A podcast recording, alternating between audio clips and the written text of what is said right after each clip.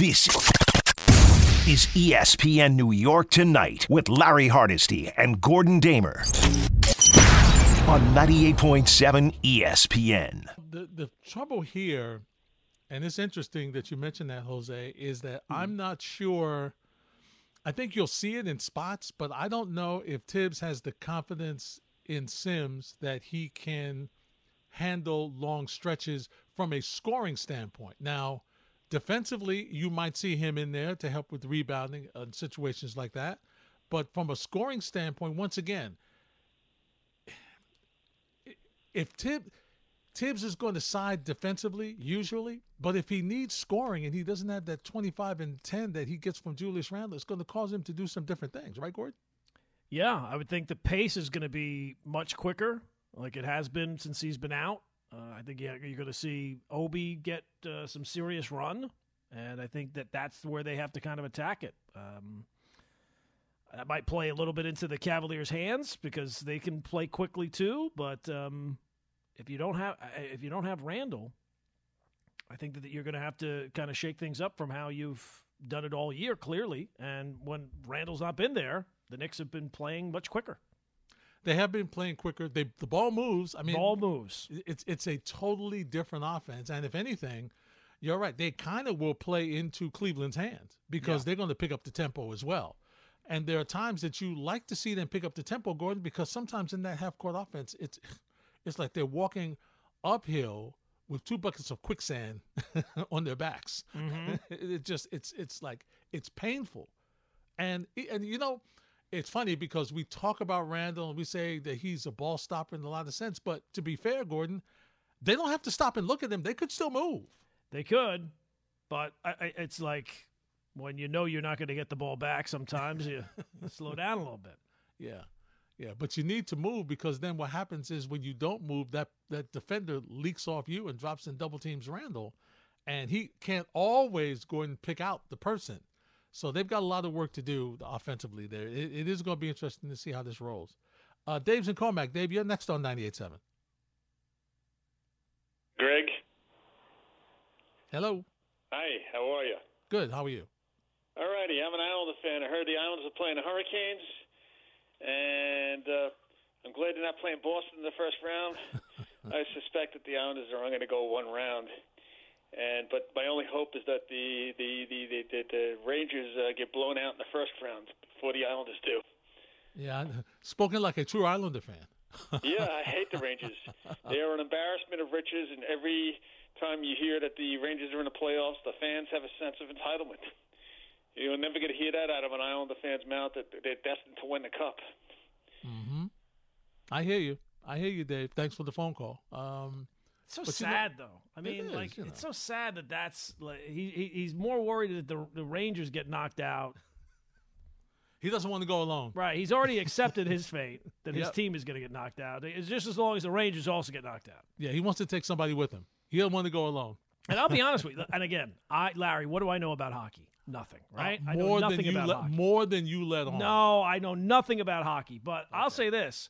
As great as the Bruins were, it would be typical hockey for them to run through the regular season and then get knocked out in the second round. Yeah, it's possible. It is. It's true. Because it's a totally different season. Totally. In all the And sports. it happens in all the of them. time. It does. It does. Totally different. You know, ask uh, Seattle Mariners. How'd that work out for them? Right. Had the best record in the history of baseball, past the Yankees. Gone. and, and hockey is it's so I mean it, it feeds into that so much more because it's all you know the goaltending is just such a uh, uh, an equalizer. Hot goaltender will kill you. Absolutely. You go up against a hot cold goaltender in the series, you are done. You could you could go home very quickly.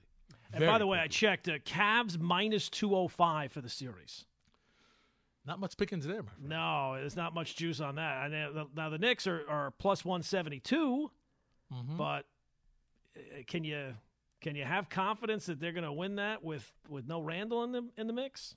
Now, for our folks, Gordon, because I, I was talking with my one of my brother-in-laws earlier today. For, Mm-hmm. for folks who aren't really familiar with that, just break that down for us. The minus. Okay, is- so if you bet a hundred bucks on the Knicks Mm-hmm. you would win 172. So plus the 100 that you're betting. So you'd Right. you'd walk away with 272 if you bet the Cavaliers and you wanted to bet 100 bucks or, you know, 10 bucks. Um, let's put it as 100 just for argument's sake. If you Mm-hmm. bet 100, you'd win like $48 and change. You get your 100 back that you bet, but in terms of the the profit, you would you would get 48 bucks. So it's not an it's not a you're betting 100 to win 100. Right. So you so if if you want to do something with Cleveland, you got to go parlay. Maybe there's uh, yeah, you know, points um, or how many I mean, yeah, you could do individual something like games maybe. Yeah, you'd have to do that. You, you, what you have to hope is if you want to bet the Cavs, you have to hope the Cavs lose game one and then jump on the series then and see if Mm-hmm. Yeah. it kind of equals out a little bit. Mark's in Newark. Mark, you're next on 98.7. What's up, my guys? How are you? Mark, Yeah. Okay. Couple of things, as you per usual. Um, on the Knicks series, as I was talking with your screener about, um, I think that Donovan Mitchell, uh, whew, I, I think that the Knicks' job is just to not let him do what he does because what he does is special. In in air quotes, it's just special.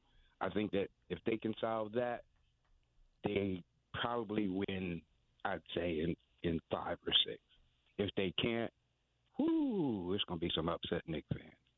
Um, from my beloved Nets standpoint, um, nobody gives us a shot. You're, this guy called in uh, Mitch from Windsor, I think his name was, and his first words out of his mouth was, "I think that that the Nets are going to get walloped by the Sixers, and they don't have a shot." And I think that the Knicks are going to win in six, is what he said. So my my message for that is, I got enough to deal with with my friend Buddha to deal with the 76ers, let alone the 76ers and Embiid and the rest of the Maxey, and uh, they, they got a serious basketball team. But I don't think that they've seen enough of this basketball that I don't think a lot of teams have uh, seen enough of this basketball style that Jacque has these boys playing, and I think it's going to take a series.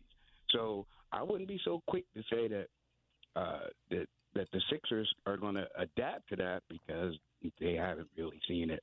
But I do think that the Nets, on the conversely, uh, will adapt because their main job is to stop Embiid somehow, some way, and then when they figure that out, uh, make sure that they stop James Harden. So they they got their hands full. But I think it's it's, a what's that expression?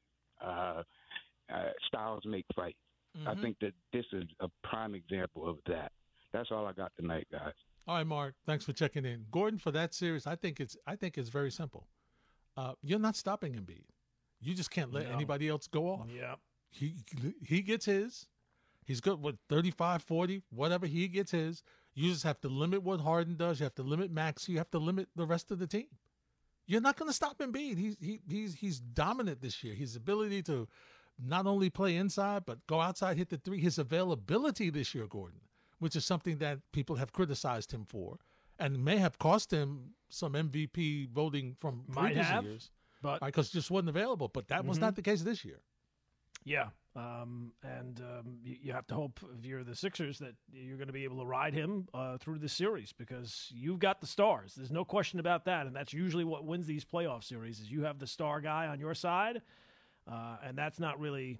You know, I like some of the the Nets players. Obviously, um, the trade that they made with, and and the guys that they brought back with Bridges and that. uh, It's it's a nice mix, and you hope that moving forward you'll have something. But if that's a close series, I would be surprised. If that's a close series, Doc Rivers got problems. Exactly. that, yeah. that, that, that he's got problems. Absolutely. And that, and that takes nothing away from the Nets. No. Nothing away from them. But that talent, as dominant as they've been, the third seed, okay, in the East, the Mhm. way they have played, Mhm. uh, this should not be this should this should not be a six or seven game series. Gordon. Absolutely not. Should not be. Absolutely not. If it's five, okay, I got it. That that would be. now, of course, the Nets would be disappointed. But if they lose in five, considering how they had a Philly has year. looked, Come That's- on, they had a good year. absolutely. You just don't get don't don't get destroyed, right? Don't get blown out in every single. If they make it, if they get five games, to me, that's that's a that's a that's a good run. Um, Absolutely. I- and I if they happen think- to get a sixth, I mean, oh, it's a forget it. Celebration. absolutely. Well, look, this is the time where the stars shine, and part of being a star is you have to deal with the pressure of the expectations. So all the expectations in that series are on the Sixers, and all the expectations are on Donovan Mitchell. This whole series with the Knicks is about Donovan Mitchell. He's going to eat up the Knicks. The Knicks are going to shut him down. Whatever happens in this series, it will be told through the prism of Donovan Mitchell. Garland is a very dangerous player for Cleveland. Mitchell's backcourt mate. Mhm. Garland is dangerous. So, you know, he's quick. He likes to go to the basket. So he's going to be he's going to be an issue. Now, Levert, Caris Levert, the former net, he's kind of up and down. Gordon, he he he'll give you some games where he's he's in the rhythm, and then he'll give you some other games where he's a human turnover. So he's he, he's just like he's kind of a wild card, and that that really kind of gives you the idea of why that bench is so inconsistent for them. Well, look, I, I think Cleveland is is a more talented team. They're a better Mm-hmm. team, uh, so they have other weapons. I'm just talking about from, Oh, from yeah, the from- fan perspective of, of the narratives that will be set. Storylines, yeah. Right. If they win this series and Mitchell plays like Mitchell, well, see, the Knicks should have got Donovan Mitchell. And if the Knicks somehow win this series, Donovan Mitchell melted down in the big spot, and he's he's not a superstar as we as people were making him out to be during the course of the season. So uh, it's going to be fascinating to watch. Or Mitchell plays well and they still lose. Oh, he'll get play. No, he, even if they lose and he plays well, he's missing that that win gene. You know, he's missing missing the clutch gene, Larry. He'll still get the. bl- It's all based on wins and losses. So he Yeah. can he can only if he only averages twenty a game, right? Just like a Yeah. Mm-hmm. ho hum kind of stat line for him. And they win. Well, you know, he did the little things in the in the court. You know, it wouldn't it doesn't Yeah. matter if he wins, he's going to be the hero, and if he loses, it's all on his shoulders. Yeah. we've got some Knick numbers that you can look at for this series. We'll do that next on 98.7 ESPN. This is ESPN New York Tonight with Larry Hardesty and Gordon Damer on 98.7 ESPN. Pregame 5.30 here on 98.7 ESPN. Ty Butler takes you up until that time. Gordon, are you off Saturday or are you just I am. It's my daughter's uh, birthday, so uh, Oh, she uh, national she- holiday. Yes, yes. Nice. How did that Oh, do we Never have to wait until Dad's done to go to dinner? Oh, and, no, uh, no, no. We can't do that. No, no, no, no. so- no, no, no. There was a, a peace treaty was uh, worked out. I don't think there was a peace treaty. I think the princess and, and the queen made the decision. Yeah, and, and and the king caved, caved right away. Smart move by the king. That's why he's still in charge. Absolutely, absolutely. Okay, give her a birthday shout out. Yeah, thirteen. She's gonna turn thirteen. Oh, my so God. uh, big birthday for her. We're going to the beach tomorrow. Nice. Not very often you get to go to the beach. Uh, My two kids, my kids are th- both born on the days I have no money. My son was born the day after Christmas, and my daughter's born on tax day. So I, I always tell them I really can't afford to give you a gift, but the beach doesn't really cost anything, so we'll be going to the beach tomorrow. That's a good boy. You know, you're a smart guy. Thinking, thinking, Larry. Always. It's a good job out of you. Not my first rodeo. That's no question about it. No question about it. Gordon, there's there's so many stats going on with this series right now, as you can imagine. But here's something that I, that were interesting to me, and these are on the uh, league's website. Uh, clutch shooting stats. Clutch shooting stats. Um, who do you think is the best clutch shooter on the Knicks? Just, just, just throw some names out. Just, just from what you've seen, is that just curious. Clutch, I would say Brunson. Uh, he's second. Second. Is Randle one? Well, they lit. He is near the bottom. Okay, I was going to say, I couldn't imagine it would be Randle, but the way Yeah. you said that there. Yeah, Uh, clutch. clutch shooters. Quickley? Quickley's there's six top guys for the Knicks. Mhm. Quickley is six, and Randle is five. Wow. Randle's thirty three Well, I know it's not RJ, that's for sure. and Quickley is twenty four percent. Barrett is thirty five percent, just under thirty six percent clutch shooting in clutch moments. Brunson is second at fifty one point six. Josh Hart, forty two point nine. Wow. Josh Hart is That, would, third. that, that one did not come to me, no. Josh Hart is third. And you think about it, Gordon, it's threes on the break. It's him with turnovers. He has, we'll talk about him in a second. Keep thinking. We'll talk about him. what he's been able to do is, you know, overplay the passing lanes. He has really turned up that defense in the second with the second unit. He's taken them to another level. Just that shot block, not not shot blocking, but playing the passing lanes, getting turnovers, doubling people. He does what people do to Julius Randle. yeah. Teams put the ball on the floor. He comes around the blind side. He just goes the other way. It's it's amazing what he's been able to do. Uh, Quentin Grimes. Wow, really? That's Number one. surprising. 53, just under 54% clutch shooting in big moments. I mean, what a season he's had from the Oh, way that started to the way it ended. yeah, no question. Now for for Cleveland, this is surprising to me. Uh, Donovan Mitchell is near the bottom for them. Really? Wow. 40.5 40%, a little over 40% in clutch shooting. Mobley, 65%, Gordon, in clutch. 65%. Okoro's 50, Allen's 44, Osman 42, Mitchell 40, Levert 36, and Garland 33. So uh, it's interesting. Just just some numbers to throw out there. Just just just to pique your curiosity Mm-hmm. about uh, you know some of the what what you can expect, um, what you can expect in, in clutch moments. So, you know, if coaches look at that, you know, it's funny because If you tell me that I can have the ball out of Donovan Mitchell's hands down the stretch of games where it's the clutch moments, I'm fine. I'll sign for that right now. absolutely, I, I agree with you a thousand percent. That would be perfect. I don't want him to have the ball. exactly. So I hope that they follow that. Double And, him. Uh, no, he's no good in the clutch. Don't don't go to him. Go to somebody else. Anybody else. That's fine. But the other thing about him, when you watch him, Gordon, what he does, he he sometimes is a one man fast break. So on those long rebounds, the Knicks have to get back because he will take the ball off the boards and he will run it right down the center of the court and challenge you and get back and, and push you to get back. So, um, you know, the Knicks have done a really good job rebounding, especially off the offensive boards. They will be challenged though uh, in this series with Allen and um, and the Coro, uh, Allen and Mobley up front. They they will be challenged. No question about it. Yeah, I mean, look, it's going to be a fascinating series. It is. Uh, it's it's um, and Okoro's he's is he healthy? Because I know he was wasn't he banged up, but he's he had- expected he to be did back. not he did not practice. Oh, he did not? Um, He did not practice. Uh, so I, I'm not sure what uh, you know what what the situation is with him. Not sure. It's kind of like uh, Julius Randle's situation. They're Mhm. not saying, Mm-hmm. But from what I've been reading, he has not practiced uh, fully with the team yet.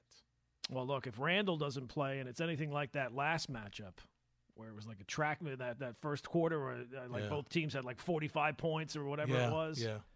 um, it should be uh, it should be fascinating. And, Should be. Uh, it- I- I think I felt a lot of the same feelings two years ago against the Hawks, but this time I feel like you can kind of back up the, the. It's not just Knick fans thinking we got a shot in this series, but based on how you played them in the regular season, you should have a shot to to to be in this series. Absolutely. You should. You should. Lee's in the Big Apple. What's up, Lee? Gentlemen, how are we doing? Lee, what's going on? Listen, let me try to compress this Knick victory as simple as possible. As long as Thibodeau does not try to alter his game plan, meaning let's take Julius Randle out of the equation for a second here. If certain players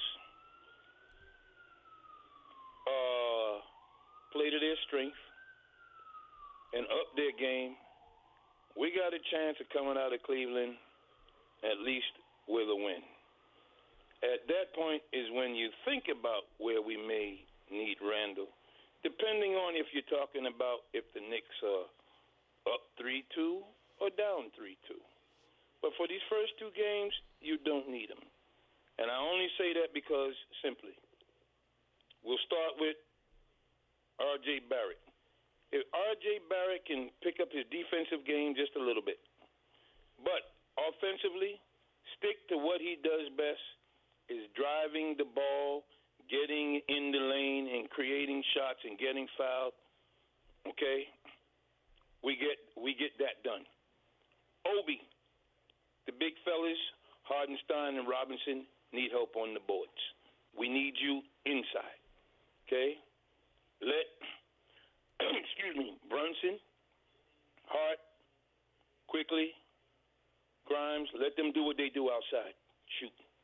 Okay? That's the key to the Knicks at least coming out with a win in Cleveland outside of making their foul their free throws and picking up their game defensively. Sounds good to me, Lee. Thanks for the phone call. That that looks like uh, that's a game plan. The only issue is uh, several things. First of all, Gordon is foul trouble, and even though we know that they usually call things, well, they swallow the whistle a lot, let them play, especially early on in the series where they try to gauge what it's going to be like, even though each game is different. But you notice that sometimes we'll just we'll hold the whistle. If it gets too way out of hand, we have to start calling stuff and doing things of that nature. But if not, we'll just continue to let it go. Uh, if Mitchell Robinson gets an early foul trouble, Gordon, that's going to be a problem. It's going to be a problem. Yeah. Uh, I'll say this: if if Randle does not play in the first two games, I think the Knicks have to get a split in the first two games. If he doesn't play, if he doesn't play, I got you. Yeah, I agree. I agree. And it would you can't be nice come home got the first one either way. Right. You can't come home 0-2, and if if he didn't play in the first two games, I can't expect him going to have 100% Randle in game three. So even if you get him in game three, he's going to be diminished. I think you got to be able to figure out a split. Yeah, I agree with that. I think you're right. I think you're right. So, you know, it's, but he's right. And, and Toppin does have to do a better job and help them out on the boards and – you know, I know he likes to leak out Gordon and get on the break and have the, you know, the highlights and stuff like mm-hmm. that, which is very important. It's energizing. It's fabulous. But, you know, you might want to have to hang around the rim a little bit and help out on the boards. Mm-hmm. You know, you might have to. So I'm just, I'm just really, you know, once again, we sit back and we, you know, we could digest this and break this apart, Gordon, until we're blue in the face. But uh, you know, it's played on the court, and until you have an idea of what's going on with Julius Randle, which I would say, not knowing anything, Gordon, I would say that he wouldn't play in game one. That's what I think. And I agree with you. I don't think he'll play in game one. And and depending, honestly, depending on what happens in game one, then maybe you can give him game two. Right. If you steal game, game one, then maybe you say, you know what, let's, you know, if he's still really struggling and he's he's he's at fifty percent, we got uh, we got a split. Let's get him closer to hundred percent by the time we get back home. But it all kind of depends on how that game one goes. Because game three is Sunday, right, at the Garden. I think so. So that would be that's like that's like almost, almost a, a week, almost a full week, right? You know, clearly by then he should be ready. Well, if he's not ready by then, I he's mean, not playing. Yeah, I, I, don't know what to tell you. Yeah, I know what to tell you. He's not playing. Yeah, that's what that means. Wow. And, and, and anybody who's surprised by Tom Thibodeau not giving people uh, an update really about what's going to happen in that game. Mm-hmm. Have you ever met Tom Thibodeau? Did you yeah, expect really. that he was going to give you an update no. about what Randle's going to do? No, not at all. He shouldn't have. No, no question. No, he he get and you know what, Gordon? That's what he's supposed to do. It's playoff time. Absolutely. I'd say lie. Just lie through your teeth. I have no problem. oh no, he's definitely going to be out for game one if he's playing. If he's if he's if he isn't playing, no, he's definitely going to play. Whatever you exactly. got to do. Exactly. Win by any costs.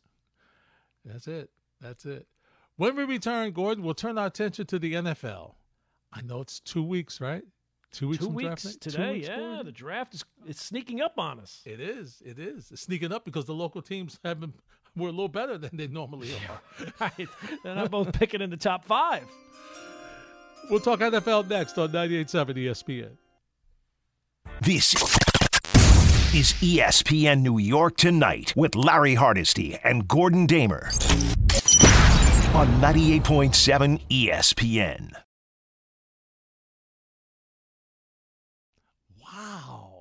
I mean, they're they're taking on the the, the Rangers. I mean, and even though they have the home ice, I mean, the Ranger fans will be able to get into that play. What is that? The Rock? They'll Yes. get in there, no problem. No Sound question. like a Ranger home game.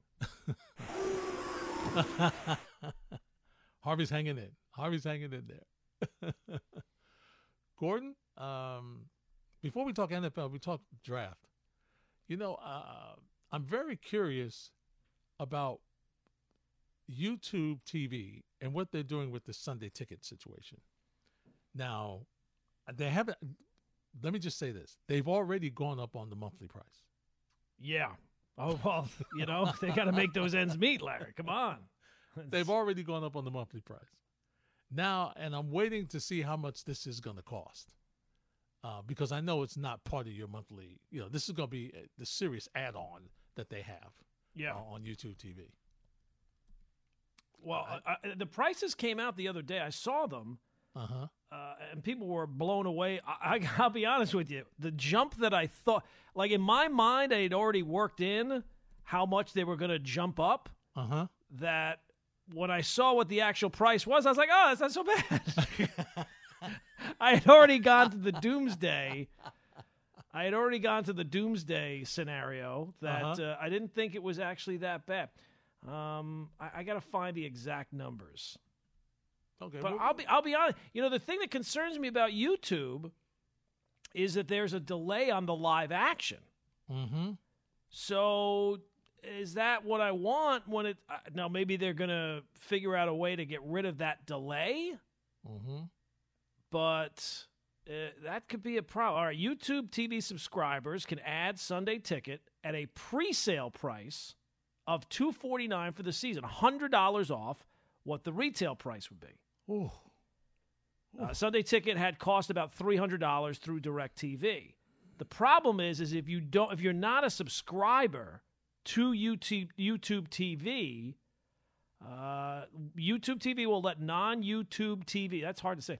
YouTube TV subscribers, it will be a pre-sale of three forty nine by a certain date.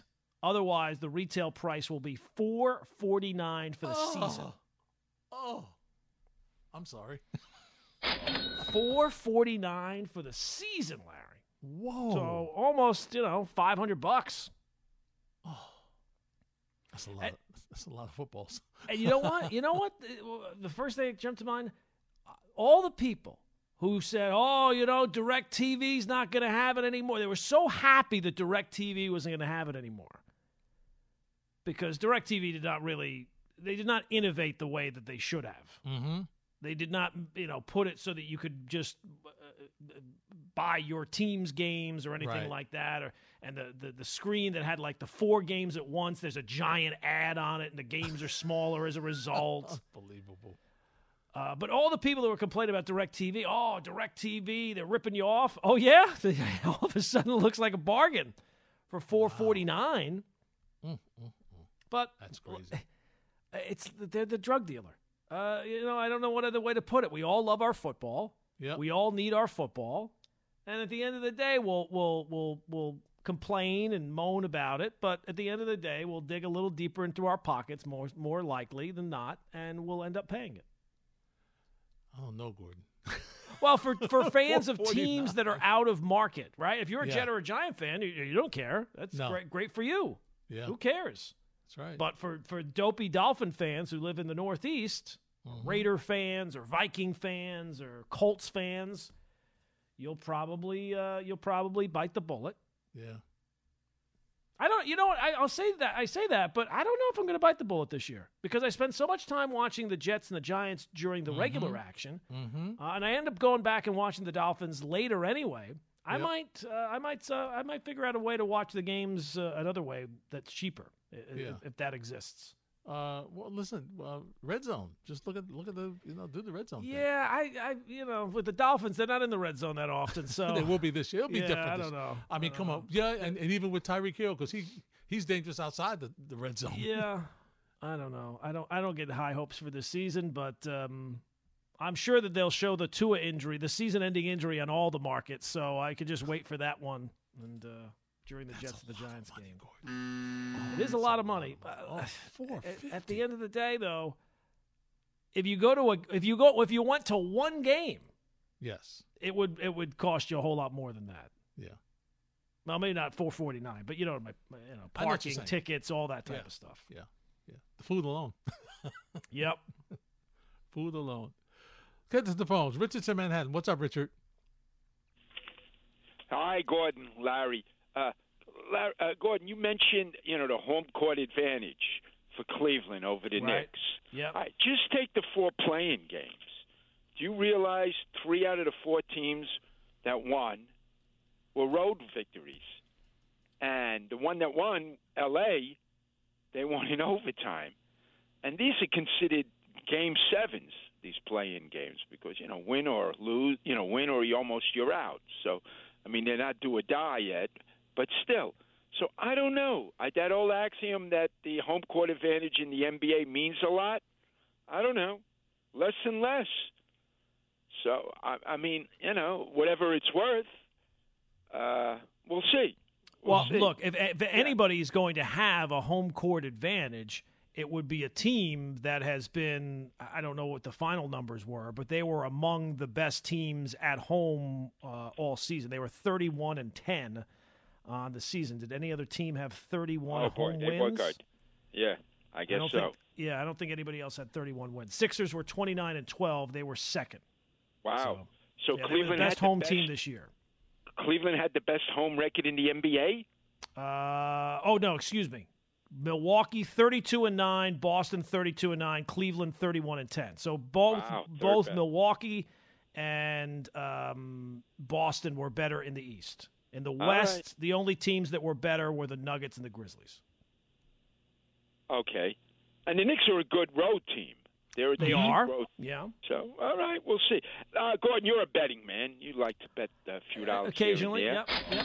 I, I I say to you, Gordon, let's make this bet even money. Okay.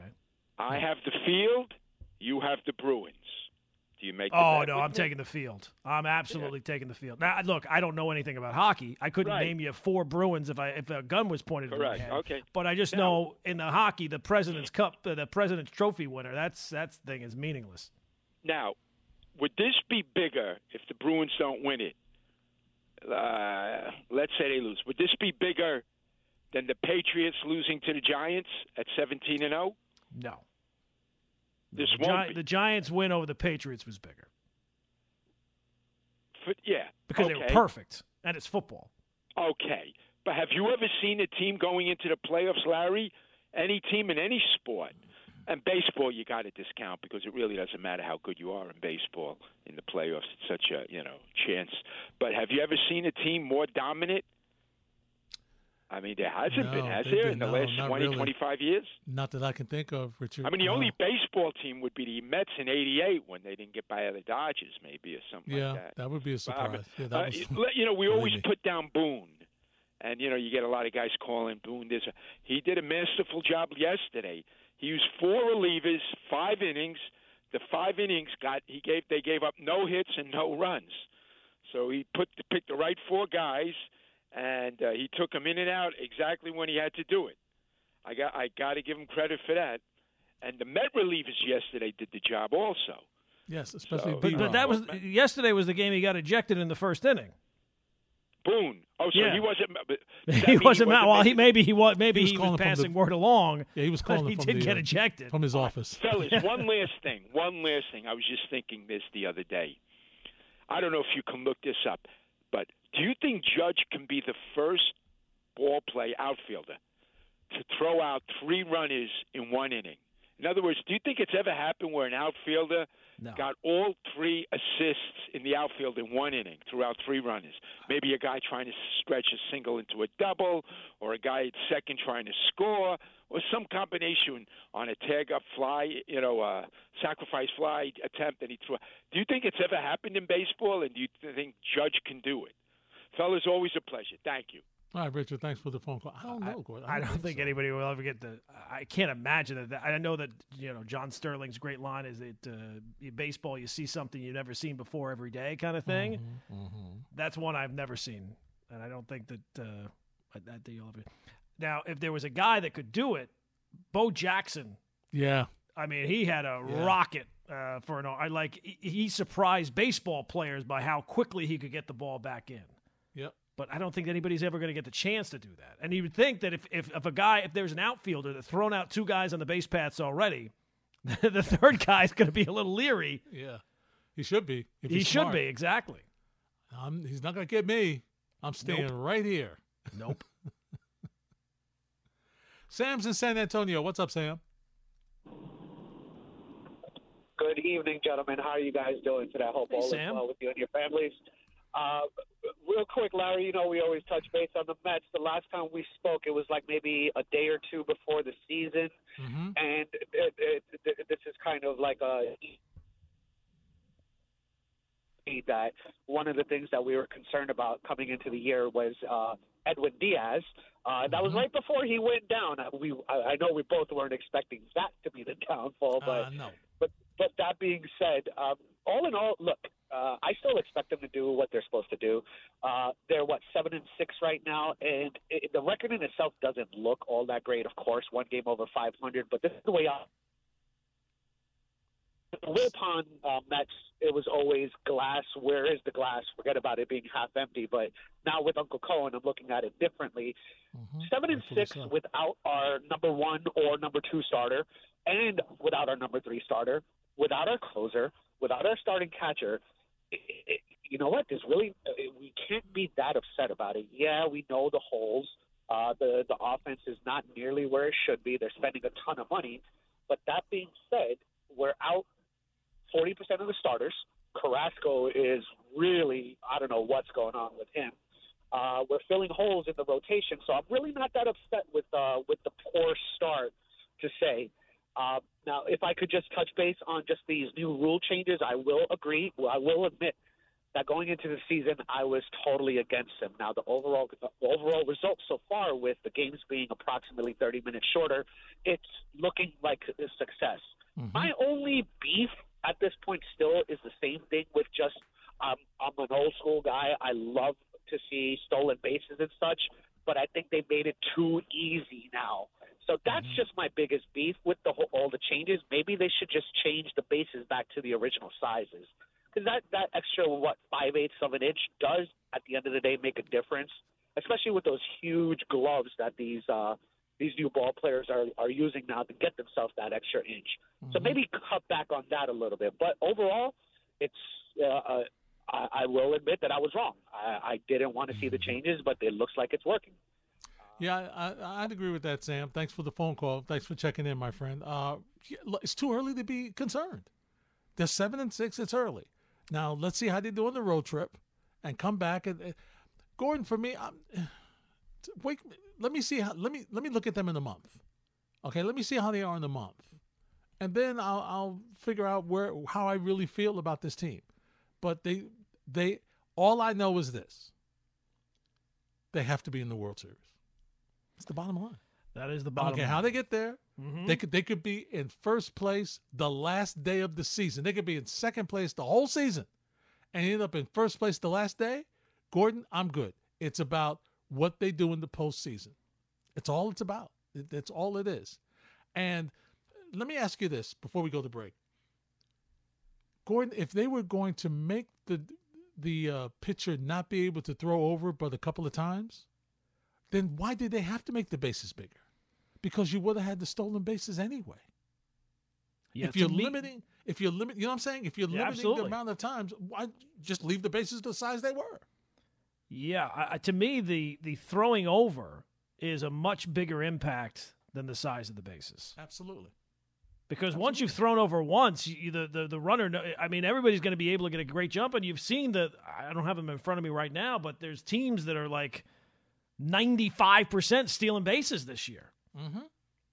Yep. And the amount of stolen bases. I mean, the Orioles are stealing, the Guardians are stealing bases, the Mets are stealing bases. Yeah. So, um, yeah, I think that that's the bigger impact there than than the size of the bases. But uh, they wanted to get more of the running game back into the game. People have said that they want more action on the base paths.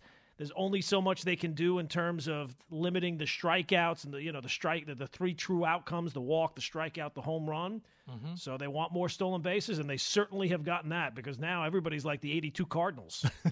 they're running. They're running. They're crazy. running, Larry. They're running. When we return, somebody else is running, running out of town without his football team. There's a new sheriff in the nation's capital. We'll discuss it next on 98.7 ESPN. Wow. Billion. Non exclusive deal is fully financed but not signed, meaning another group could still come in and buy the team. Any deal also has to be submitted and approved by the league owners. That'll be no problem because they didn't like Snyder anyway. Oh. A group led by Canadian billionaire, oh really, uh, Stevie A. I'm not. I'm not trying to make my tongue do that name. is still involved in the sales process. Uh, the previous it tops the previous record sale for a franchise scoring that had been set in August. A group led by Walmart heir Rob Walton bought the Denver Broncos for 4.65 billion. Now the Commanders likely deal won't be approved until the next next league meetings, which is May 22 to 24 in Minneapolis. And um, but the good thing is that the NFL's eight-member finance committee will examine the documents and then put it to a vote with the other 31 owners. But NFL is familiar with uh, Josh Harris, who is, was a finalist in the bidding for the Broncos last summer before the Walton Group won out. So, Gordon, let me ask you a question. Yeah. Now that Snyder's out, who are some of the other worst owner in the NFL? Well, Yes. I got a little list. I Do you got, now? I think I, I got. Uh, let me see. I got um, three, four, five. I got six names on the list, Larry. So I'll give them to you, and, and you can rank them. Okay. The first one would be the first one that came to mind was Jimmy Haslam, the Browns owner. He has Hmm. Yeah. owned the Browns for a decade. He bought them in 2012. Mm-hmm. They've had seven coaches in 11 years. Ooh. They've never finished, with his ownership, they have never finished above third place in the division.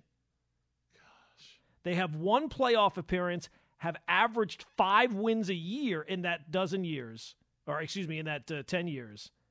And obviously, you know, they, they made the trade for Deshaun Watson, gave him the fully guaranteed contract with all the things that were swirling around his head. Mm-hmm. So that's they, he's a strong candidate. Yes. Second on my list would be Stephen Ross, the Dolphins owner, who is just a complete bobo.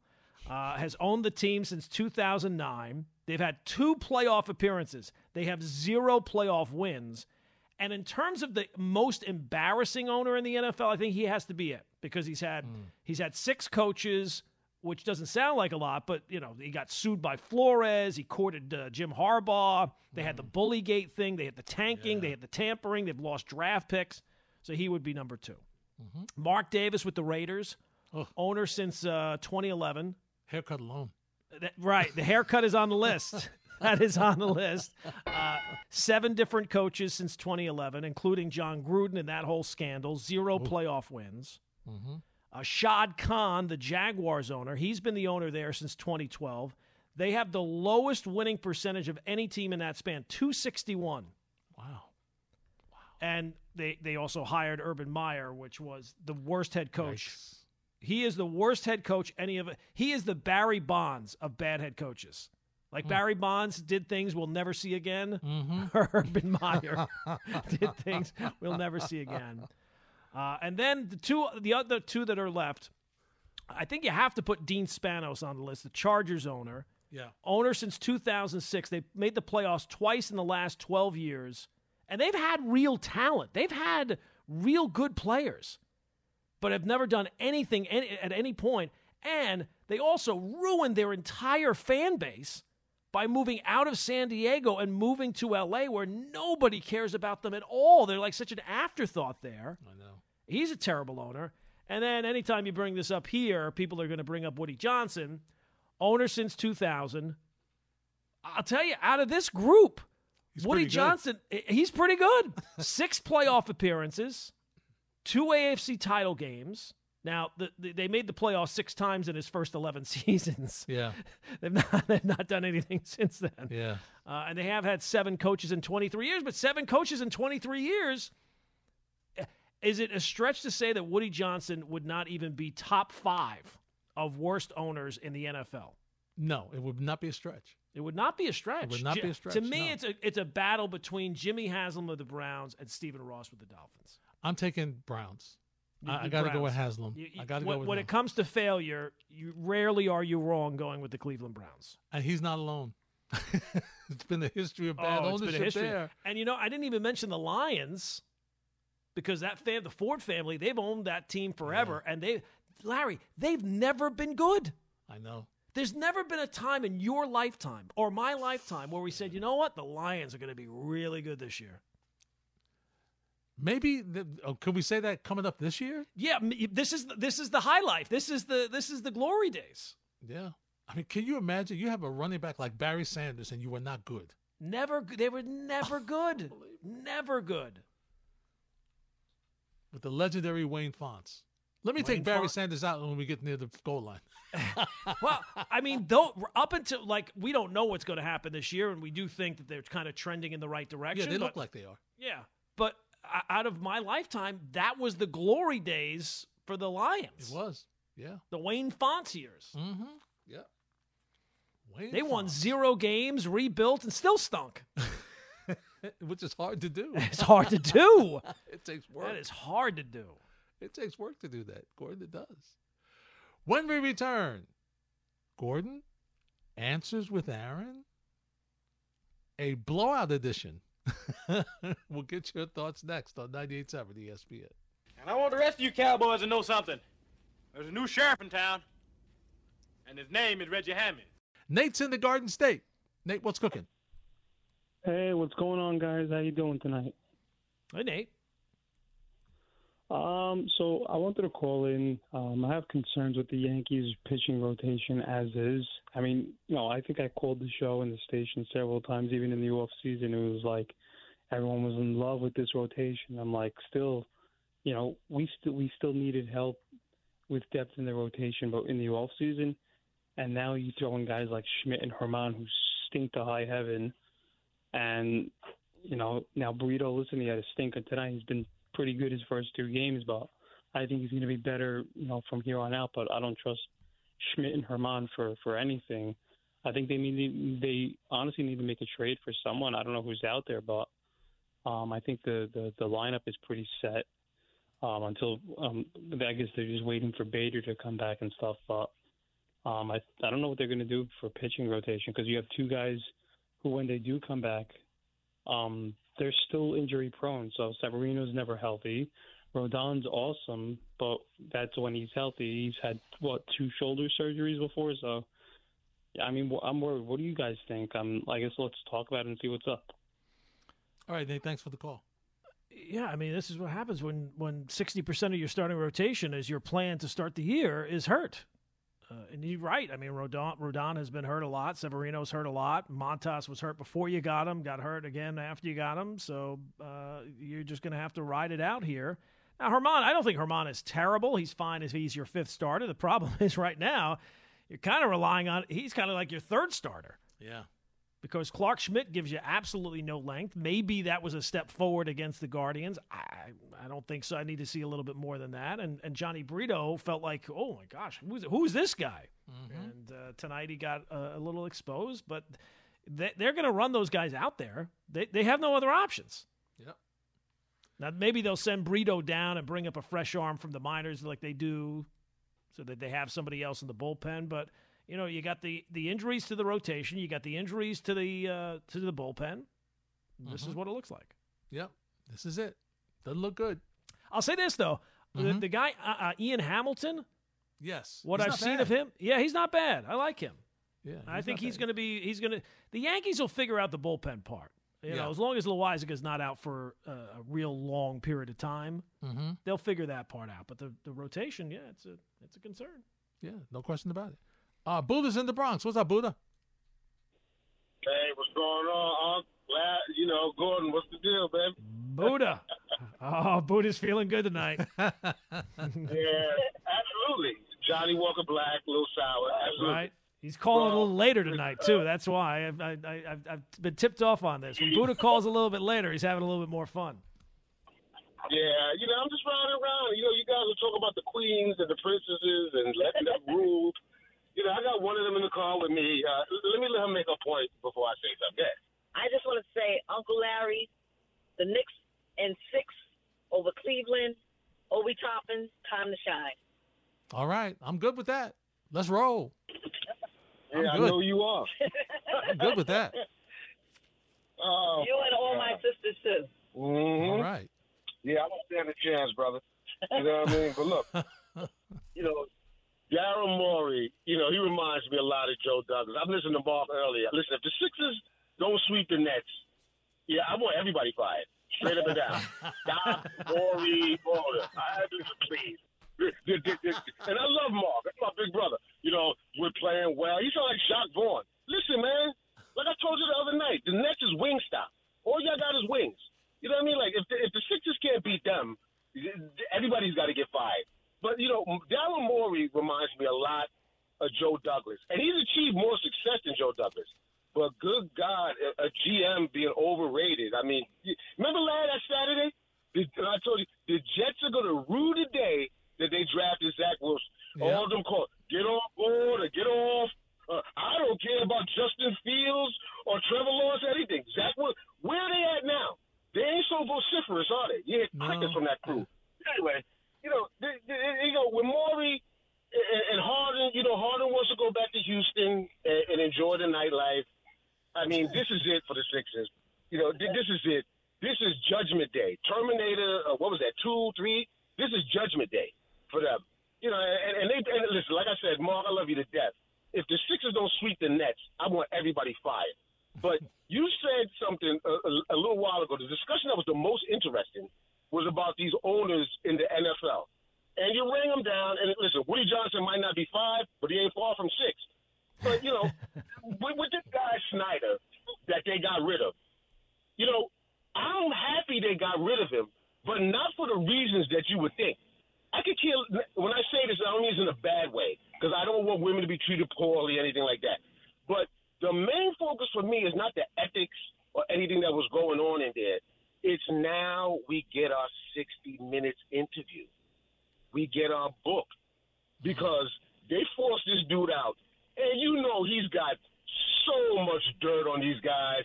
I want to know who else thought the Michelin tires joke about DeMaurice Smith was funny. I want to know who else got tied up with some cheerleaders, escort service. I want to know it all because these guys was quick to run him out of there, and then they had the drunk up there. And I'm not listen. I drink a lot of Johnnie Walker Black, and I'm not trying to say you know you're not able to partake, but they had the drunk up there. Jim Irsay, we got to get him out of the league. I mean, come on, these guys are the stuff that's on the side of your tub in the morning. S C U M. I want I want to hear it all. I want to hear it all. I want the Dan Snyder 60 minute interview where AKA I'm snitching. I want the Tekashi six nine from from um from Snyder. I do, man. Come on, you gonna tell me you don't want that? Well, and look, Buddha, you, you you might get. I don't know what, what the terms of the sale are or anything like that, but Mm-hmm. wasn't it? I don't know if it was ever proven, but the, the, the idea was that the whole uh, Jon Gruden thing got floated out there because it was Snyder. Um I think that that was the, the story at the time. That that's how that got out there. Yep, that's right. That's right. And, and he does seem like a guy. If, if he's going down, he's taking everybody with him. He's not going alone. Right. I, I you know what? I wish I could go down one time with six point five billion dollars. It's- God, it's, uh, Billion. horrible. Billion dollars. Billion, billion. Would I say Billion. million? Oh Yeah. God, he he would uh, he would. He'd oh. still be there. oh, that's that's ashtray money, in the words of Michael Kay That's, uh, couch right. cushions money. He Six still would be million. there. He wouldn't have sold for six point No, five billion. of course not. Mm-mm. No billion, baby, billion. More next on 98.7 ESPN.